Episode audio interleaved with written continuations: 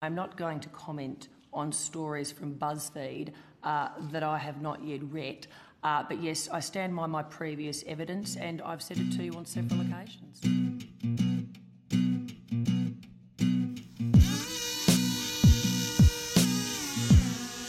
Is it on? Look, I'm going to uh, shirt front, Mr. Putin. I will not be lectured about sexism and misogyny by this man. I will not. No, wait, it, it is on? Uh, you bet you are. Uh, you bet I am. I don't like it. Oh, fair shake of the sauce bottle, mate. Well, may we say, God save the Queen, because nothing will save the Governor General. Hello and welcome to episode 28 of BuzzFeed Australia's political podcast. Is it on? We are recording this on the morning of Friday, the 27th of October. My name is Alice Workman. I am in Canberra in Parliament House, and joining me from Sydney is Lane Sainty. Lane, it has been a huge week here in Senate estimates. Alice, it has been a massive week. I've been following estimates as best I can from Sydney, which is actually quite easy because it's all streamed online. Mm. Um, but it has been a bigger week for no one but you and, and maybe Michaelia Cash and maybe Michaelia Cash's staffer, who's been forced to resign. But we'll get on to uh, yes, we'll get on to, to Leakgate in a minute. First up, what is yes. on the show this week? We are kind of going a bit back in time, Alice. Australia's 26th PM, Kevin Rudd, has a book out, and he kindly Doesn't agreed everyone, to sit Lane? down. Doesn't everyone? yes, everyone does. I mean, just if you don't have a political book these days, what are you doing? What are you doing like you're yourself? clearly not. You're What clearly you not accurately Wasting your pitching time. your life or your opinions to the relevant publisher. Um, get onto MUP. Um, but anyway, so Rudd Rudd has a book out. He agreed to sit down and chat with us about it. And look, the book it doesn't hold back. It follows him from birth to the night he was elected as PM for the first time in 2007. And so, Alice, I was so interested to, to realise this. It doesn't even mention the leadership coup. It's it's about his life before that. But you know, he still has some interesting things to say about his former colleagues and the current mob running the place. Yeah, he drops a swear word too. It's pretty exciting. Um, but uh, but we'll get Which, to, as as he is known to do. as he is very known to do. Uh, so we'll get to uh, Kevin Mm-hmm. Rudd in a minute. Um, uh, but you know, it's Lane. It's so funny. Um, we did the interview with Kevin uh, on Monday. Um, and, Yeah. at, and at the time, I was like, well, this is the biggest thing that's going to happen to me this week. By golly, was I wrong. so let's kick off with this week's Fast Five. And number one is Cash Me Outside. Michaelia Cash's office leaked to the media about the AFP raids. Now, Lane, th- there is a, a lot we don't know about this story, but I'm going to walk you through it from when it started. So this all started on Tuesday afternoon when the media turned up to the offices of the Australian Workers Union and said, "Hello, we're here to film the raids." And the AWU receptionist said, "I am sorry. What are you talking about?" Then the AWU got a call saying that a raid was imminent, and they said, "Well, we already know. The media are already here." So Of course, that sparked a lot of questions. So, the federal police turned up at the AWU to raid them as part of an investigation run by the Registered Organisations Commission, who have been known this week as The Rock. According to The Rock, the raid was in order to seize uh, 10 year 10 year old documents about donations to left wing activist group GetUp and Labor candidates. Um, and they had been given a tip off. Well, they say they'd been given a tip off that these documents were being tampered with or potentially being destroyed. And so that's why they were going to do the raids, which is very ironic given the fact that the media turned up on the doorstep before the AFP, taking any element of surprise out. So the media turned up, the raids happened. Uh, then the Labor Party, the AWU said, you know, that the media tipped them off. Labor Party got on the front foot and from Tuesday morning was saying, what is going on here? How did the media get a tip off? You know, the media shouldn't be tipped off about AFP raids. It's meant to be independent. Now, the reason that they're calling it a political stunt is that Bill Shorten used to run the AWU. And so a lot of this has to do with his time when he worked at the union. So the Labor Party are very suspicious about whether this has been politically motivated or if there is an actual need for an investigation. So here's the timeline. The warrant was issued in the morning. A, a handful Yep. of people knew. Uh, then at 3.30 in the afternoon, around 3.30 in the afternoon, someone from Michaelia Cash's office found out, they claim through a media source. We don't know what that means. We don't know. People have been implying that means journalist, but it doesn't necessarily. It could mean a media advisor from the Fair Work Ombudsman or from the AFP or from The Rock, or we don't know how he found out yet. Um, so Michaelia Cash's office uh, called around uh, a few journos so they could send photographers and, and, and journalists and um, and cameras down to, to record the raid. Uh, then the raid happened.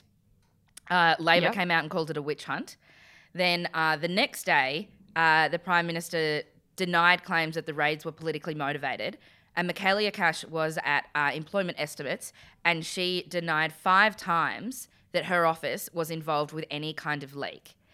That afternoon, Five times. Five times. She denied it five times. The PM got up in question time and said that Cash. He, he, he was very careful with his words. He said Cash personally did told me has given me an assurance that she did not uh, tell anyone in the press gallery. So nothing about the office, just Cash personally is what the PM said. Then we published Yeah. a story at about six o'clock saying that journalists had spoken to us and confirmed. Well, actually, no. Michaelia Cash's office tipped us off, and that's why we were there. Um, Yeah. Cash is asked about the story in estimates, and she once again says, "I'm not, you know, I'm not going to comment on a story I haven't read, but I stand by my previous claims that my office had nothing to do with it." And what she said specifically was, "Quite frankly, I'm offended on behalf of my staff as to these allegations. They are very serious allegations." Um, and I refute them. So that's what she said. Anyway, it's 6:30 p.m. The story's gone up. We break for dinner. Like an hour later, Yep. when the committee comes back, the first thing that the minister says is, I have just been advised that without my knowledge, one staff member in my office, in the course of discussions with journalists, indicated that he had received that question. indicated that he had received information that a raid may take place. I'm advised that this information came from a media source. Now, that happens immediately. The Labor Party yells out, You have to resign! Labor's I, th- I think it was Senator, I think it was Senator Don Farrell, It was. who was the first um, Labor person. I mean, she read that, and then a couple of minutes later, I think the kind of gravity of the situation sunk in, and then the calls began. A senior Liberal minister has a cloud over her head this evening. She's now under immense pressure just to keep her job. She's digging in her heels, defying calls from Labor to resign. So Michaelia Cash hasn't resigned, but her media advisor David De Garis has. What I find really interesting is that he not only uh, was in contact with her all day, and you know she had said that she'd asked her office if anyone had leaked, and they said no. So he had watched her deny it five times in estimates. He was also in a pre-question time briefing with the prime minister. He so yeah he watched her deny it five times. He was in this pre-briefing.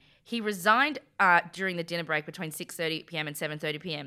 and then for some reason was allowed to leave the building without a debrief um, Yeah. from either the chief of staff or from the minister herself. So when she was sitting there from 7:30 till 11 p.m. at night, p.m. at night, being asked questions about this, and she couldn't give any information because they they let him go and they didn't ask him. Then the next morning she came back and she said, "Oh, we don't know where he is. We can't find him." And Labor said, "Oh, well, have you confiscated all of his emails and phones so that you know there can be an investigation over what happened?" And she said, "We we have." But then it turned out he's been taking phone calls from the media on the phone, on the government issued phone. So he still has it. Now we're on Friday morning. Uh, the the committee uh, decided to to recall again for a third day to ask more questions. Cash is refusing to face the committee today. She's off with a prior commitment in Perth. They've sent George Brandis in, and then George Brandis, the first thing he says is, the AFP contacted Cash's office on Thursday night to say they're investigating the matter, and we're not going to give any Yeah. comment because we don't want to we don't want to impinge the investigation. It's it's extraordinary. I mean, it's just it's been an extraordinary week, and and this whole story, just you know, information has been coming up very slowly in in the past few days. I think largely because Cash couldn't get onto her staffer to actually answer some of the questions that Mm. people had. Um, but Alice, I want to ask you as well. You were actually in the in the estimates room, not just watching it online. Yeah. Um, what can you tell me about the, like what was kind of the vibe in, in that room? What could you read, I suppose, from the, the people in that room about the gravity of the situation?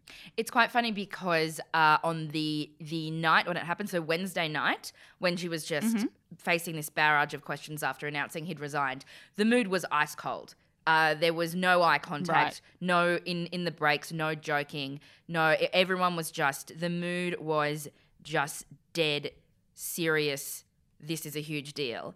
But then, you know, a few hours later on Thursday morning when it started again at nine, uh, the minister was quite relaxed. and jovial and making jokes uh, in between the questions and you know chatting with the people around her. So i got the implication from that that you know she'd had these debriefs with the with the pm before in on, on thursday morning and he'd obviously given her some kind of reassurance that her job isn't on the line you know someone has taken a bullet. But i mean there's just a lot of there's too many question marks over what happened here and it's all a bit on the nose. It stinks lane. It stinks it stinks. I don't want to. I don't want to. I don't want to quote the Labor Party, but you know, there are there's some kind of there's something going on here. There is something going yeah. on here, and now it's being investigated. Unfortunately, we're not going to get answers for a little bit. Gosh, Lane, we just don't know. As we don't yeah, know. As Mark Di Stefano, so so like I guess despondently said the last time he was on this podcast. Oh, the sec- so the last time he was hosting um, a couple of months ago. The amount of people that lie in this building is just extraordinary. And um, yes. Um, all right, let's Alice, move on. Is it let's time we moved on to yeah, yeah, yeah. number you go, two? You go. What's number two?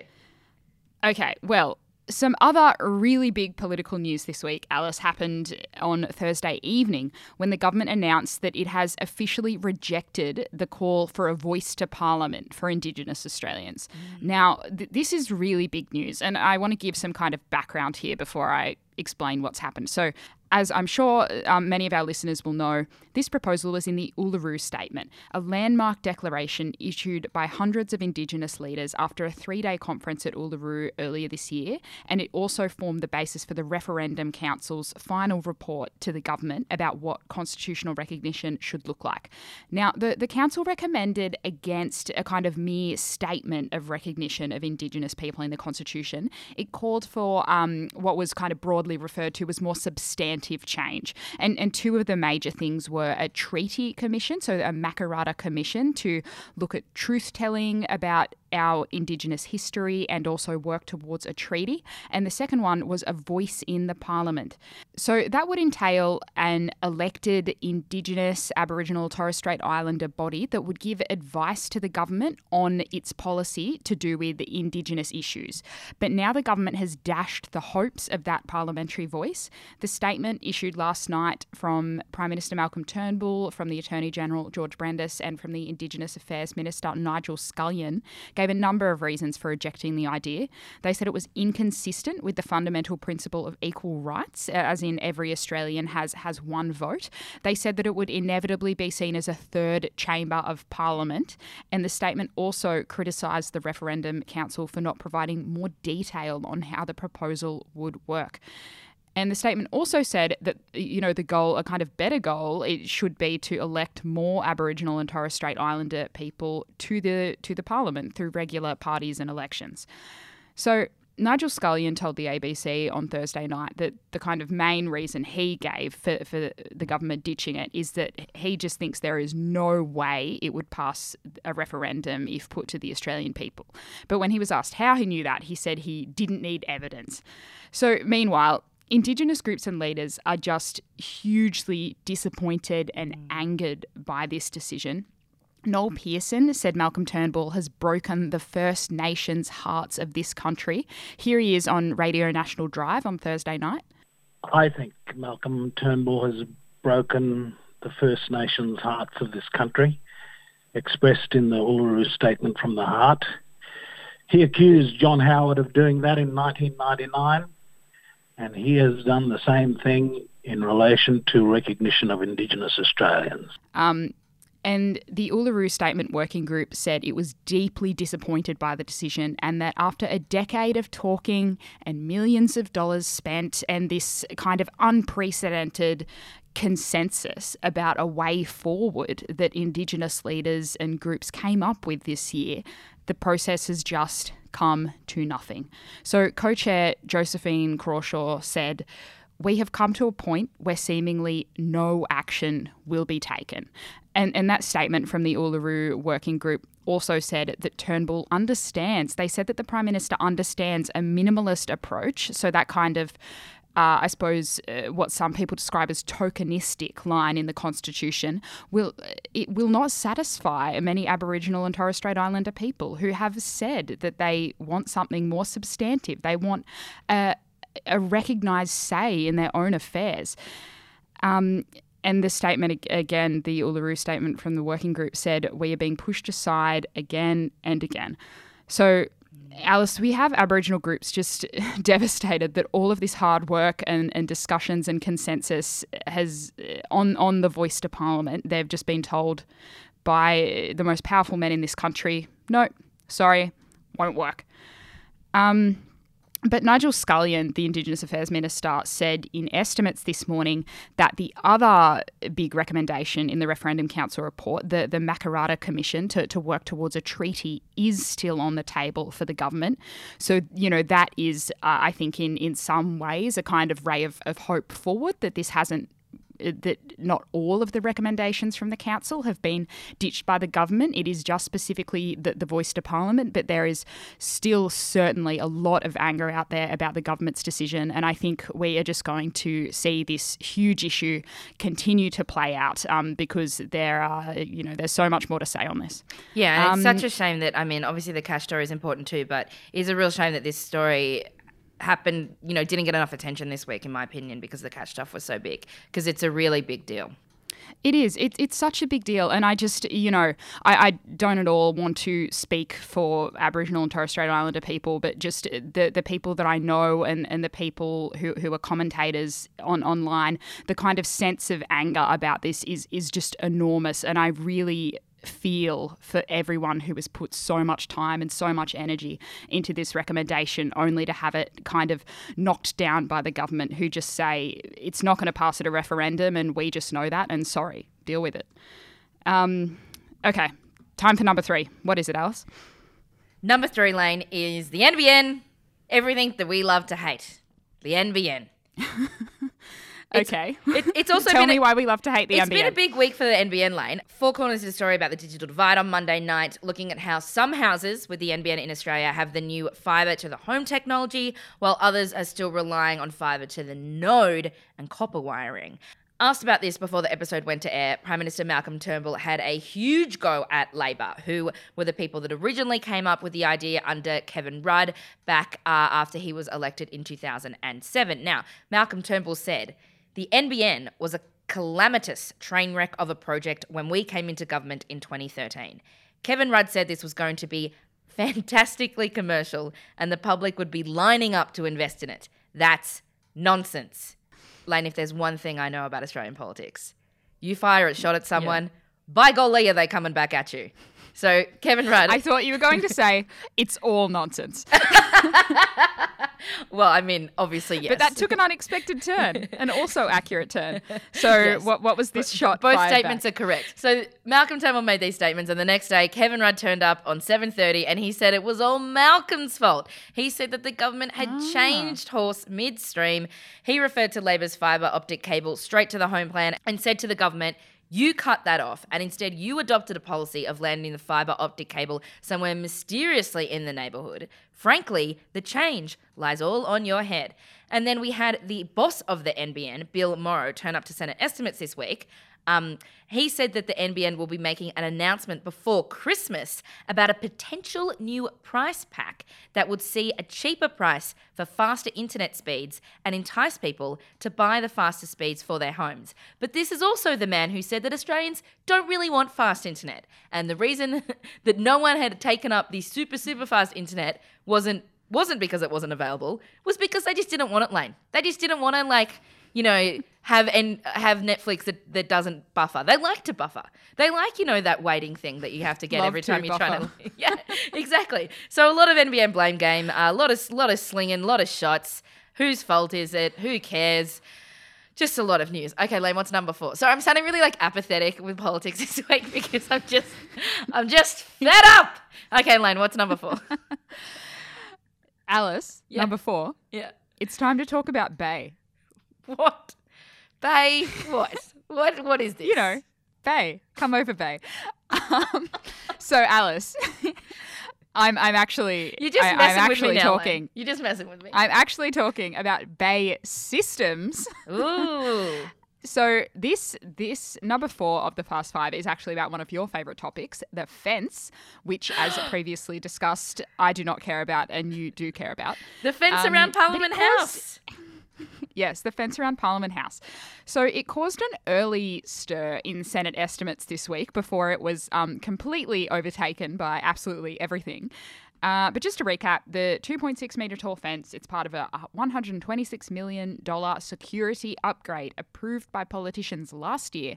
But details about the upgrade are in fairly short supply. The argument goes that releasing the full details of the, of the security upgrade, even including things like how much the fence specifically costs, would compromise security. But on Monday, Alice, the Department of Parliamentary Services confirmed that a department contractor, and this is where Comes in, BAE Systems, had lost a 1,000 page security manual associated with the upgrade. Oh it was lost God. in November, but the department didn't find out until February.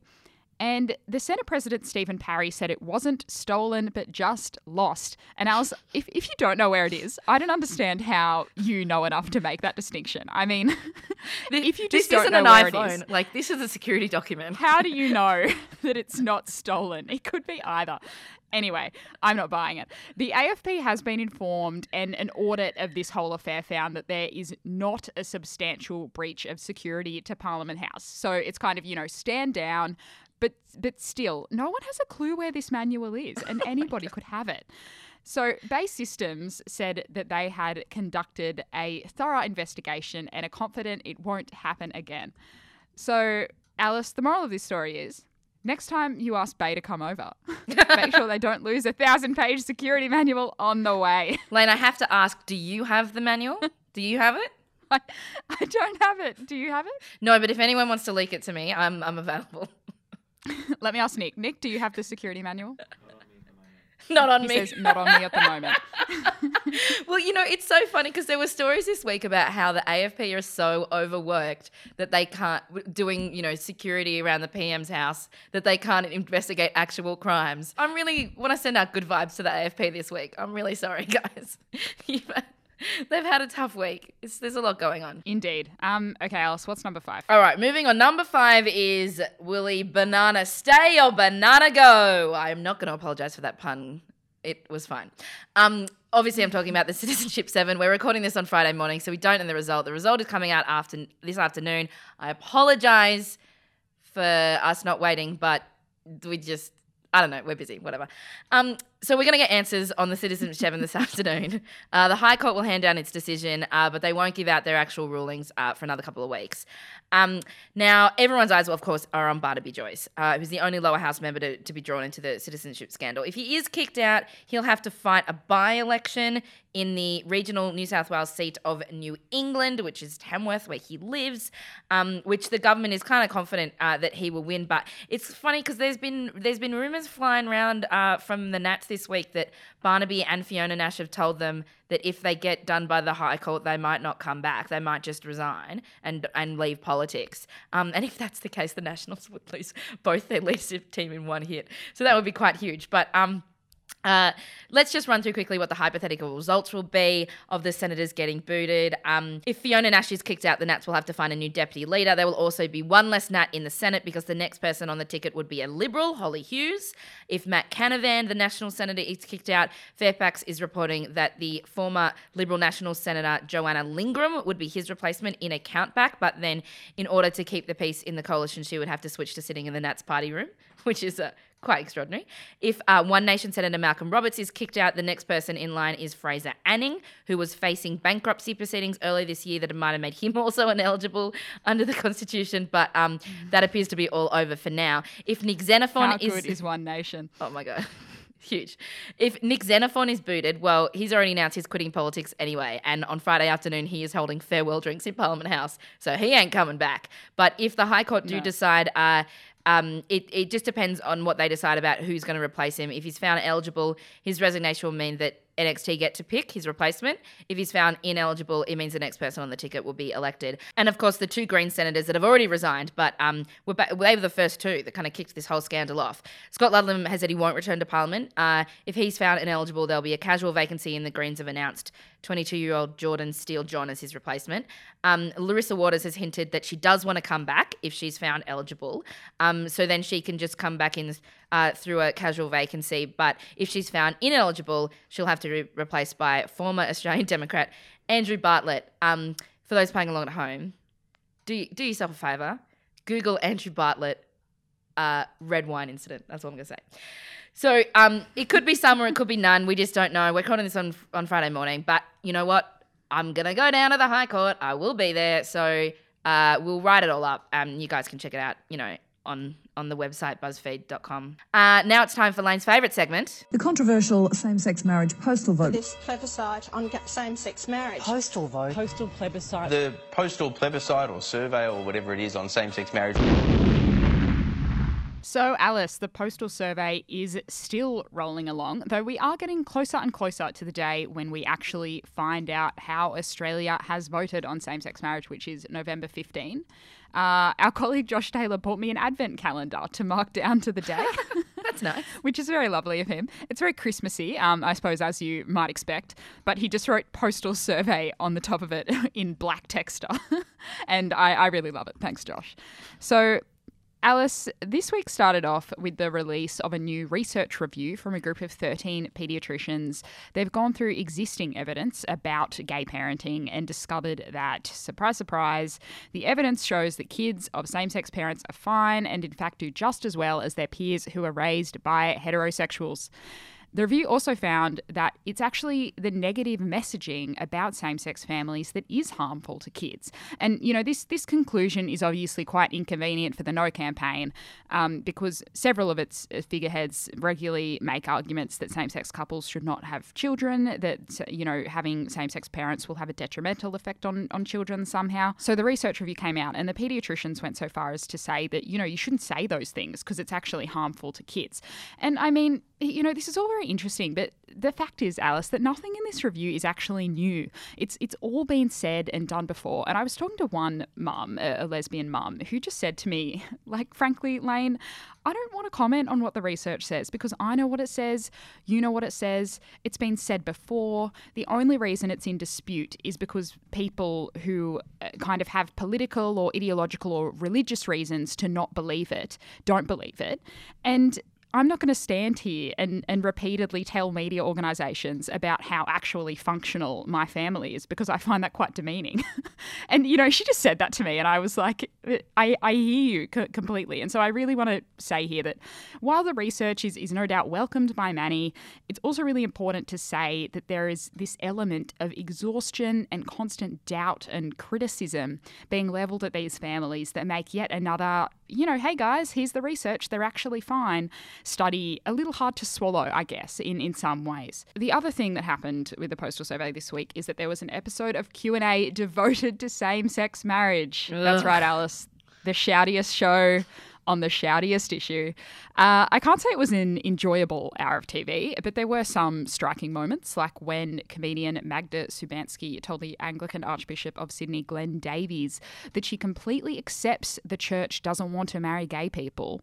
But why does he want control over the civil law? Here's Magda. Now, I accept that the Catholic Church will never marry me, but you won't even let me marry outside the church. What is it? How? Why is it your right to determine? Fair enough. In your in your domain, you do what you like. We live in a live and let live society. I don't want to tell anyone else what to do. Why should you have the right to tell me in a civil or anyone any other person, straight or gay, what they do in the civil domain? Okay, That's that, not that, your that, domain. Let's let him uh, brief response.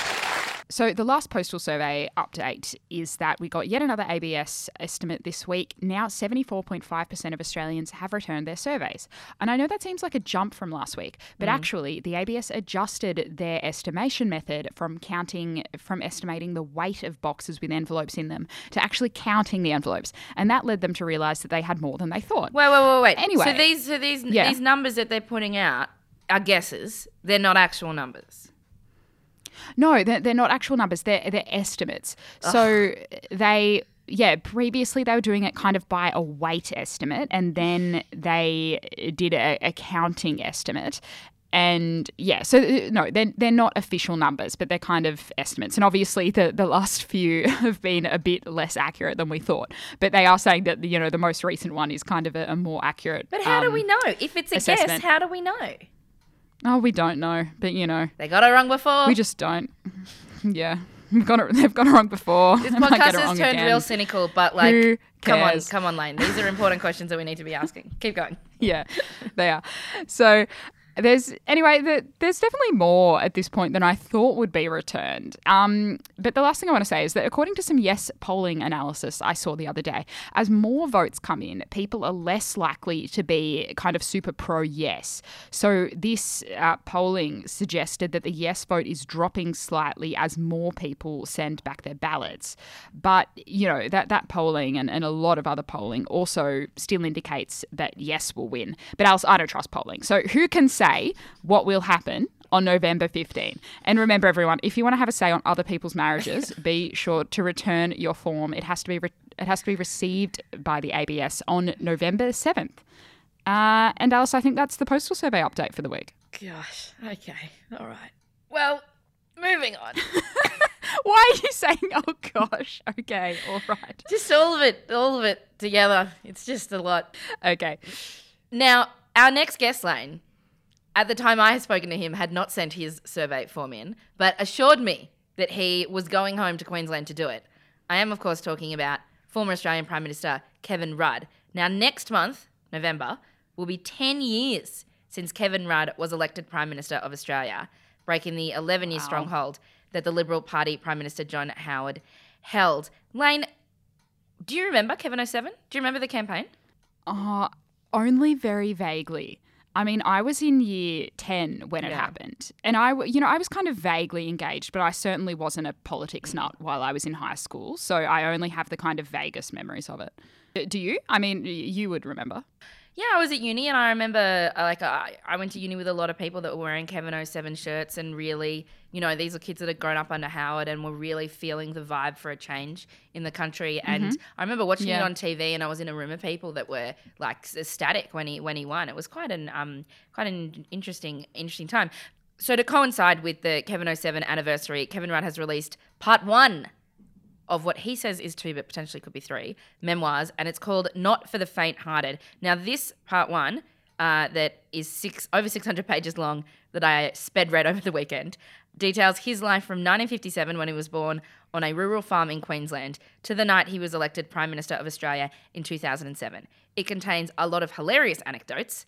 Uh, some of my favourites are the time when he worked at Roselands Shopping Centre in Sydney, in in, in, in in southern Sydney, which is quite so near where I grew up. So I found it very funny when he worked at Roselands Shopping Centre, and his job was to help the models get changed backstage. hmm And um, uh, when he went to North Korea, when he tried to smuggle scotch into North Korea and was in an uh, like an elevator or something, and the power went out and they got stuck. Anyway, there's some great stories in there.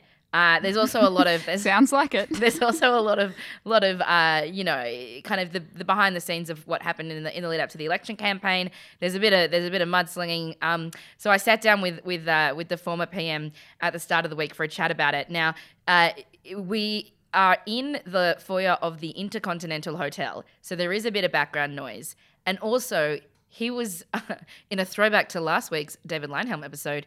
He was drinking tea or coffee, so there is also some China noise. We need to we need to tell these politicians to just lay off the liquids for five minutes while we talk to you. I mean, how hard is it? anyway, Anyway. sorry, Kevin. I hope you enjoyed your tea. He- Here's Kevin Rudd. Kevin Rudd, thanks so much for joining us on BuzzFeed News. I am delighted to be on BuzzFeed News with your very fluffy microphones. Now, I thought we could kick things off by playing a quick game of word association. So I'm going to list 10 politicians and I wanted you to give me a one word answer, the first thing that comes to your mind. So we'll kick off with number one, Malcolm Turnbull. Fraud, Number two, Bill Shorten. Labour, Number three, Tony Abbott. mad, Number four, Barnaby Joyce. even madder, Number five, Scott Morrison. nasty, Number hmm. six, Julia Gillard. deputy, Number seven, Peter Dutton. Stasi, Stasi. Number eight, Donald Trump. Twitterama, Number nine, Kim Jong un. hairstyle, Number 10, Kevin Rudd. even better hairstyle, now, uh, we're here, of course, today to talk about a volume one of your book, Not for the Faint Hearted, which I have madly read over the last two days, all 600 pages, and I thoroughly enjoyed it. you poor person. it was a great Last read. I learned a lot. Um, I wanted now today. Malcolm Turnbull uh, has been talking about one of the things you call uh, one of your legacies in the book, which is the NBN, the National Broadband Network. He said that. Uh, he said today the whole project was a mistake and a massive waste of money. In hindsight, do you agree? Well, Malcolm Turnbull um, is uh, being loose with the truth yet again. Uh, remember, uh, my government's plan for the National Broadband Network was fibre optic to the premises, fibre optic cable to the home, the business, the school, uh, the factory, uh, the hospital, in order to wire the entire country uh, with enough bandwidth and band speed to make a difference for businesses, for institutions, and for the rest, to boost productivity. And that was the advice we had from the Australian Treasury at the time. Second, what Turnbull and Abbott did after they won the 13, 2013 election was that they turned that proposal on its head. And rather than being fibre optic to the premises, they turned it into fibre optic to the node. That is, this mystical point somewhere Mm. in the suburb. What does it mean in practice? That the poor punters, in order to get uh, decent bandwidth and decent band speed, would then have to pay to link the cable from the node to their own house, or simply be dependent on the remaining copper cable from that node to their own house, which slows down the entire network. No wonder, therefore, no one is taking it up because they have changed the proposal 100%. And furthermore, what I'd say is the reason they've changed it 100% is because it suits the interests of News Limited. News Limited did not want fibre optic cable to the home. Why? Because it would provide automatic competition for their uh, Fox cable monopoly here in Australia uh, by enabling companies like Netflix to go straight to the premises with their own movie products. This was pure, crass commercial interest on the part of News Limited. News Limited bagged the hell out of uh, the Labor government's National Broadband Network proposal for those reasons. And surprise of all surprise, the Turnbull Abbott plan for NBN turned out to be identical with the News Limited plan for NBN. Go figure. Do you think that it can be salvaged, the NBN as it is now? Complaints are skyrocketing, no one's taking it up. There seems to be a lot of unhappiness across the country. Do you think that we can get a national broadband network to, to what you aspired to when you were PM? The plan that we put out uh, in 2008 9 was the right plan for Australia because it took fibre optic cable to people's homes. Uh, if this government had half a brain rather than simply acting as the lackeys of News Limited's commercial interests, they would have continued with the plan that we had originally, and they should still do so. Now, there's an urban myth that the plan for the NBN was written on the back of a napkin or a coaster, depending on, on who you talk to, whilst on a plane flight. Is this true? No, that's uh, codswallop. it's just codswallop. I mean, I, I often jot things down on the back of menus and bits of paper, but Mm. no, that's not where it was planned, and that's just part of the normal uh, slander from our political opponents and from News Limited seeking to discredit a proposal which was a fundamental challenge to News Limited's commercial interests. Now, the book is mainly about your legacy. It talks about your the time from when you were born and grew up in Queensland to uh, the lead up to you becoming Prime Minister. I'm interested to know, in hindsight, before you fall asleep at night, what's the one thing in the back of your brain that you think, this is what I would like to have done when I was Prime Minister? I actually don't think that way. Oh, okay. I really don't. I mean, when you're given an opportunity in public political life to achieve as much as you can, you seize every moment of every day and you go ahead and do that. And if you look at the list of what we had done in that period, keeping the country out of recession during the global financial crisis, getting Australia a seat around the global table for the G20 and helping to establish the G20, securing for Australia a seat on the UN Security Council, uh, legislating for a mandatory renewable energy target of 20% by 2020, providing Australia's first ever paid parental leave, uh, creating the uh, scheme which would enable uh, parents to assess the performance of each school based on the literacy and numeracy standards of that school.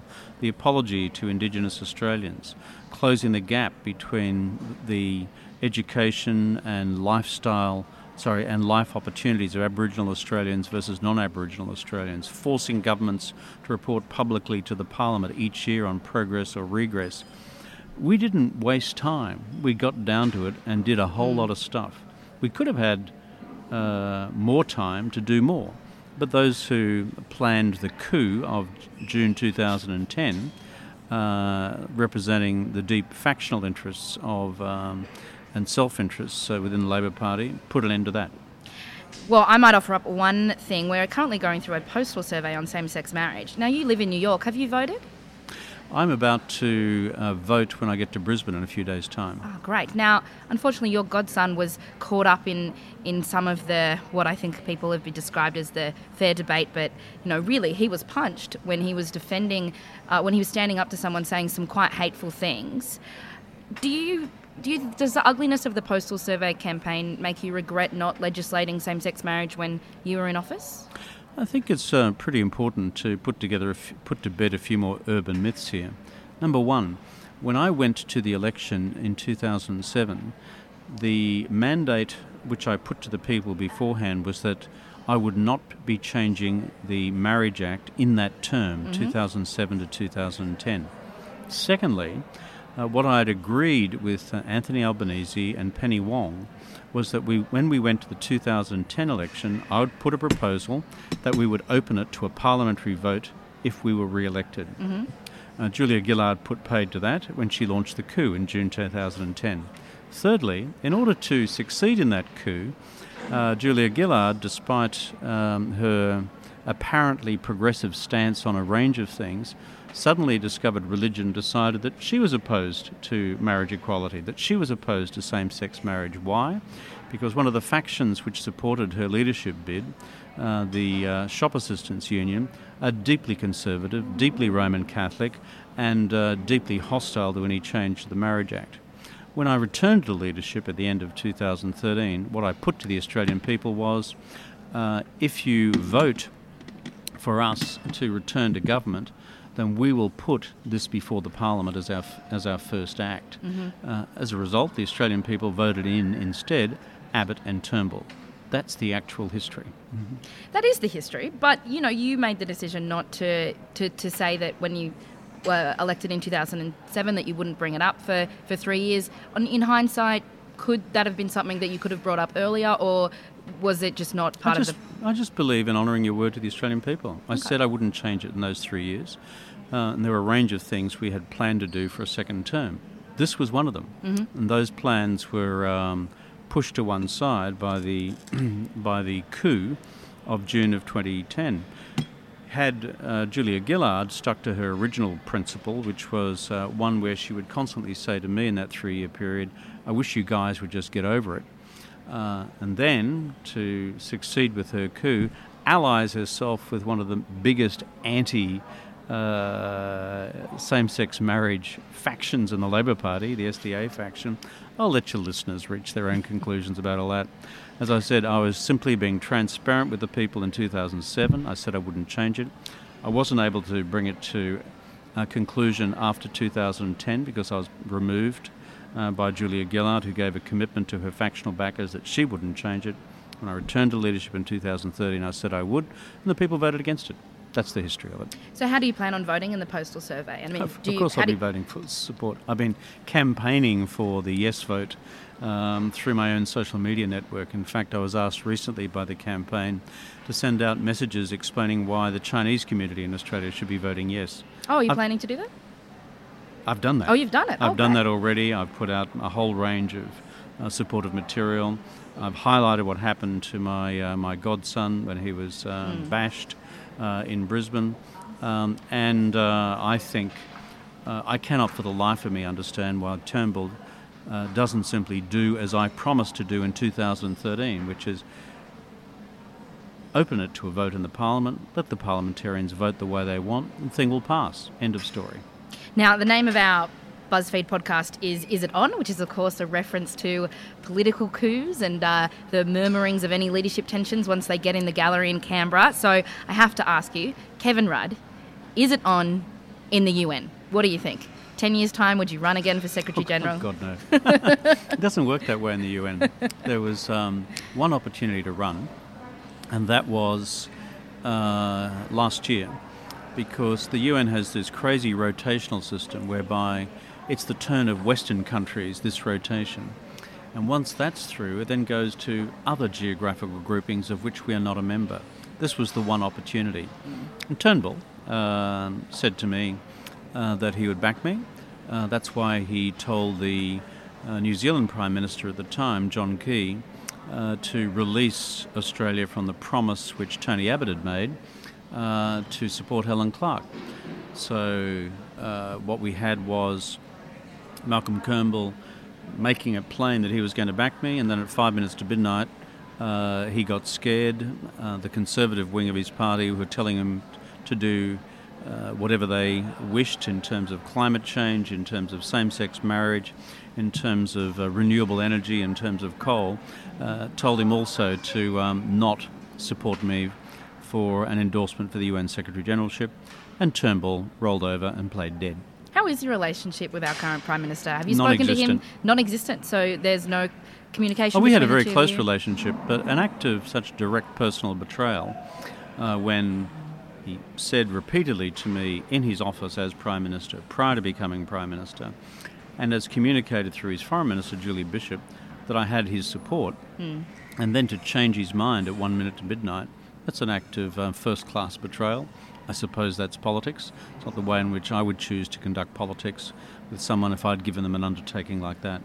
I've coined the term political ADD, which I think describes uh, what you went through as, as, as Prime Minister. Since, uh, since John Howard, who was in office for just over 11 years, we haven't had a PM last more than three years in power. Um, what do you think of the political ADD cycle? Do you think it was a period of its time? Do you think that Malcolm will last the course, or will the cycle continue to ravel on and someone, if it's Tony Abbott or someone else, will, will spill him and, and become the new PM before he even hits two years. The um, in terms of uh, the current state of Australian politics, I think you're right to point to a, a huge turning point being the coup of June 2010, uh, and since then, Australian politics on both sides of the House has been in in some disarray uh, as a result. There's a reason for that, is that those who engineered the coup back in 2010 created, frankly, a new set of norms. That frankly, if a, um, a political leader at some point, a prime minister, uh, was going to go through any political difficulties, then you simply remove them. It was a bit like putting the garbage out at night. That's the culture they created. It's a pervasive and dangerous culture, and it's a destructive culture, but it's infected both sides of the house. So that's as it's been. Secondly, right now, I think the challenge for Australian politics is not so much questions of leadership, it's where is the policy direction, the big long term policy direction for this country, which is now underperforming economically in the world, where we are seeing the rise of Hansonism and we are seeing Australia retreating from its global obligations, including on climate change. Where is the long term vision? Where's the long term planning? I think when those questions are answered by either side of politics, you'll start to see a return to normality. The reason why so many people in Australia are now, as it were, uh, migrating to the extremes, look at Hmm. what's happening with support for Hansonism in Queensland, is because they no longer believe they've got a stake in mainstream politics because mainstream politics doesn't deliver. Now, when Labor or the Conservatives uh, resolve that they've got to bring those people back on board, give them a stake in the future, create opportunities for those who currently don't have them, and carve out an economic plan for the country's future which can deliver long term sustainable growth, And frankly, instability in Australian politics will then fade away. But until that happens, these deep structural factors will continue to cause our politics to be much more unstable than it should otherwise be. What's your advice to, to Tony Abbott, who's sitting on the backbench, you know, lobbing grenades at the PM every chance he gets? What what advice would you give him? I'm not in the business of giving gratuitous advice to him or to others. I think uh, Abbott is probably the most destructive conservative uh, force in national politics that we have seen since B.A. Santamaria. Um, and frankly, uh, his views do not belong to the Australian mainstream on anything. Um, and uh, Abbott, by his very nature, uh, is just a pugilist. Abbott, by his very nature, likes to be boxing people in the head. Abbott, by his very nature, wants to be in conflict and controversy. If you ask Abbott what's the sort of Australia he wants to build for the future, he'd stumble in his answer. Unless, of course, the monarchy was attached to the answer. well, I wanted to ask you about where you think the future of the country is going. There's a quote in your book, you say that. Uh, in the midst of a conservative assault around the politics of terrorism, race, and refugees, in its wisdom, Labor's central campaign had decreed that all its candidates would run on a national theme of saving jobs and saving Medicare. This was the sort of old faithful campaign Labor would inevitably trot out when it had no idea what to run on. This is a reference to 2001. But it also is what happened at the last election last year, 2016. Save Medicare was the main focus of the Labor campaign. What do Labor need to do, in your opinion, to win the next election? For any uh, Australian uh, Labor Party uh, leadership, um, its uh, policy mission has to do two things. It has to craft out the vision for the economy's future by creating the new industries for tomorrow and by creating uh, the platforms for those industries to succeed, which is why the National Broadband Network was so vital. Um, secondly, at the same time, uh, Labor Party, the other part of its mission is to maintain and, and expand the Australian social contract so that those who are otherwise going to fall off the bus, those who don't have enough money, those who have no opportunities, those who are despairing of their chances for themselves and their kids, are actually given fresh hope. Our job is to push both these levers at once grow the economy through the industries of the future, through technology based firms, through artificial intelligence, through the breakthroughs in bioscience and the life sciences, and through the new turbocharging platforms like effective broadband for the economy at large, while still maintaining our tradition of social justice. That's how Labor parties win governments. Not by doing one of those things, but by doing both those things. That's the challenge for Mr. Shorten and his team. Uh, in your book, you uh, you talk a lot about how when you were teaching at Harvard and the things you'd say to aspiring politicians, and I guess the practical advice you would try and give them, and and you talk about how uh, the mission of progressive politics is to write the country's history. The unspoken mission of the Conservatives is to unwrite it at least to the extent that they can get away with, which I think is a really fascinating way to look at uh, politics, and I think probably quite accurate with in terms of. Um, uh, the the divide between Labor and Liberal Party. I know that one Labor Party politician said to me once, the Liberals should get one less term in office because they don't actually put any policy forward. They just take apart everyone else's. Um, but I just was wondering what you thought about this idea of, of the next generation. We've just seen in uh, New Zealand a 37 year old elected. We've seen in Austria a 31 year old elected chancellor. We've seen young people kind of take hold of politics all around the world. Is that what Australia needs? A young person with a new, fresh generation to, to take over? I don't believe in being ageist about politics at all. Such a person could be uh, 17 or 27. Mm. Uh, they could be um, 67 or 77 or 27. Doesn't matter. It's the question is whether they have a coherent policy vision for the country's future, building a strong, sustainable economy for the future, providing for environmental sustainability, and playing our part in sustaining the planet through effective action on climate change and a social justice agenda which keeps everybody on the bus. Mm. Now, whether that leader is 27 year old, 57 years old, or 77 year old is immaterial. Um, but on the broader question of um, our role as progressive politicians in Australian national life, the record speaks for itself. Every significant social and economic and foreign policy reform in this country's history has been undertaken by Labor governments. What the Conservatives have then done is seek to unstitch as much as they can get away with. Take the example of Medicare. Uh, the Labor Party began the process in 1972 of introducing a universal health insurance scheme. The Liberal Party, for the following 20 years, did everything they could to unstitch it and remove it. Guess what? The Australian people eventually told the Liberal Party, stop, we want this thing to continue. And the Liberals' current strategy is okay, we'll preserve the name of Medicare, defund it to the greatest extent possible, so hopefully it falls on its knees. It's a bit like the, AB, the Conservatives' approach to the future of the ABC. They don't like the ABC because it provides scrutiny on what the government is actually up to, rather than just a pat on the back from their News Limited mates who control 70% of the print media in this country. So, what does the Conservative government do with the ABC? Well, when we're in office, we provide extra funding for the ABC to expand the voice of the national broadcaster, um, including providing greater scrutiny of, of then Labor governments in power. What does the what do the Conservatives do? Uh, they keep the name of the ABC and progressively gut any mainstream uh, news program, including most recently Lateline, to reduce the scrutiny on themselves. It's a standard Conservative trick. Mm. Now, you've mentioned her name a few times, but I, I can't let you go without without asking you. Uh, Julia Gillard doesn't get much of a mention in this book, this being volume one. I think, you know, she gets a passing from time to time. You have some quite interesting things to say about Wayne Swan and Alexander Downer and, and some other people. But uh, what can we expect from book two? Give us a bit of forward sizzler. Is there some, some things that are going to come to light or, or what, uh, what, should people, what should be people getting, be getting ready for? Because obviously I'm, I'm encouraging people to buy this this volume, but. Well, actually, no. If you go to the index, you'll see a whole bunch of references to Julia. All of them are positive. Mm. And that's an accurate reflection of the period. I thought it was quite copacetic, really.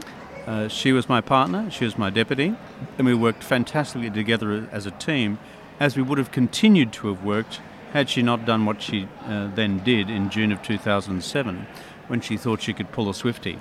Uh, Australian people never forgave that.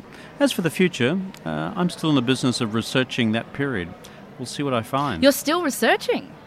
Well, if you look at this volume, uh, I'm not wishing to turn your listeners off, but it's got more than a thousand endnotes. It has. It does. It does have quite and that's because I actually it. believe in something called evidence rather than just shooting from the hip. Uh, and I'm doing the same for the second volume as well. I think it's quite the, the way that the book's been described uh, in Australian media over the last few days as, as it's been trickling out is some people have said it's it's a revenge book or a setting the record straight book. How do you like? How, what do you think people should? How should people view this book? Um, well, the only media outlet that's described it as an exercise in political revenge uh, is News Limited uh, through the pages of The Australian who put that headline over the top of a story which said nothing of the sort. Mm. Secondly, um, in terms of their allegation that it was an exercise in revenge against Julia Gillard, my simple challenge to News Limited and the Australian is give me the page number where I say anything negative about Julia Gillard. That's just utter bullshit. um, so, therefore, um, all I'm saying is you call each period in politics for what it is the best of your ability, and I'll be doing that for the next stage as well. Kevin Rudd, thanks so much for talking with us. Good to be buzzing along with BuzzFeed.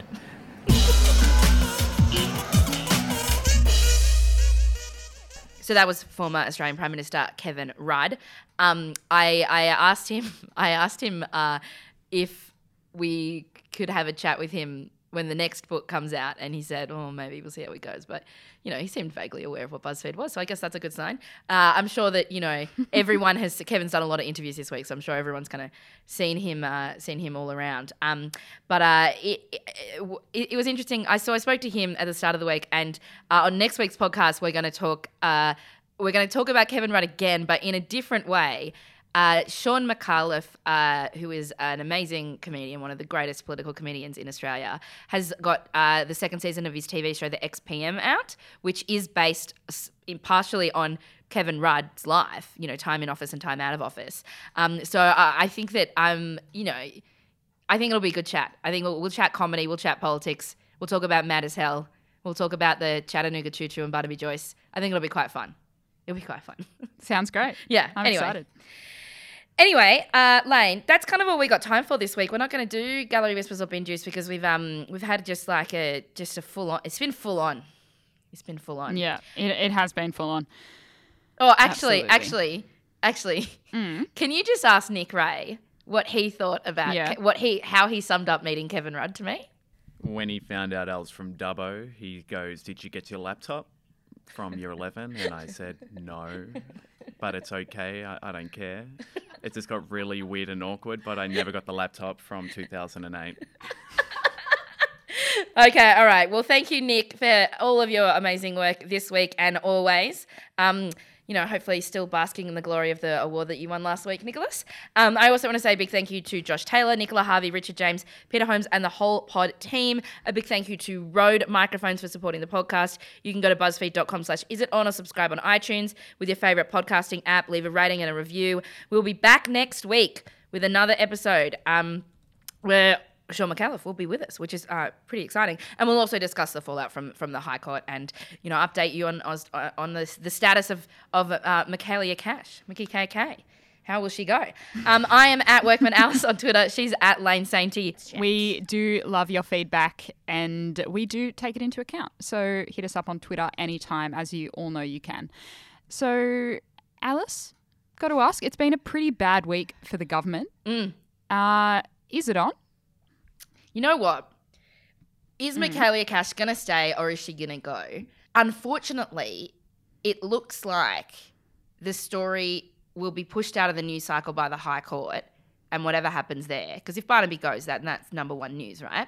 So with the AFP investigating, there won't be much more information coming out about what happened to Michaelia Cash. I mean, we've still got some stories that, that we're going to run about her and her office, but you know, it's. Uh, I, I think that she's gonna. I think she's gonna stay. I think she's gonna stay. Yeah. But um, obviously Labor and the Greens think that she should be fired. So how how is she rating on the embattled scale?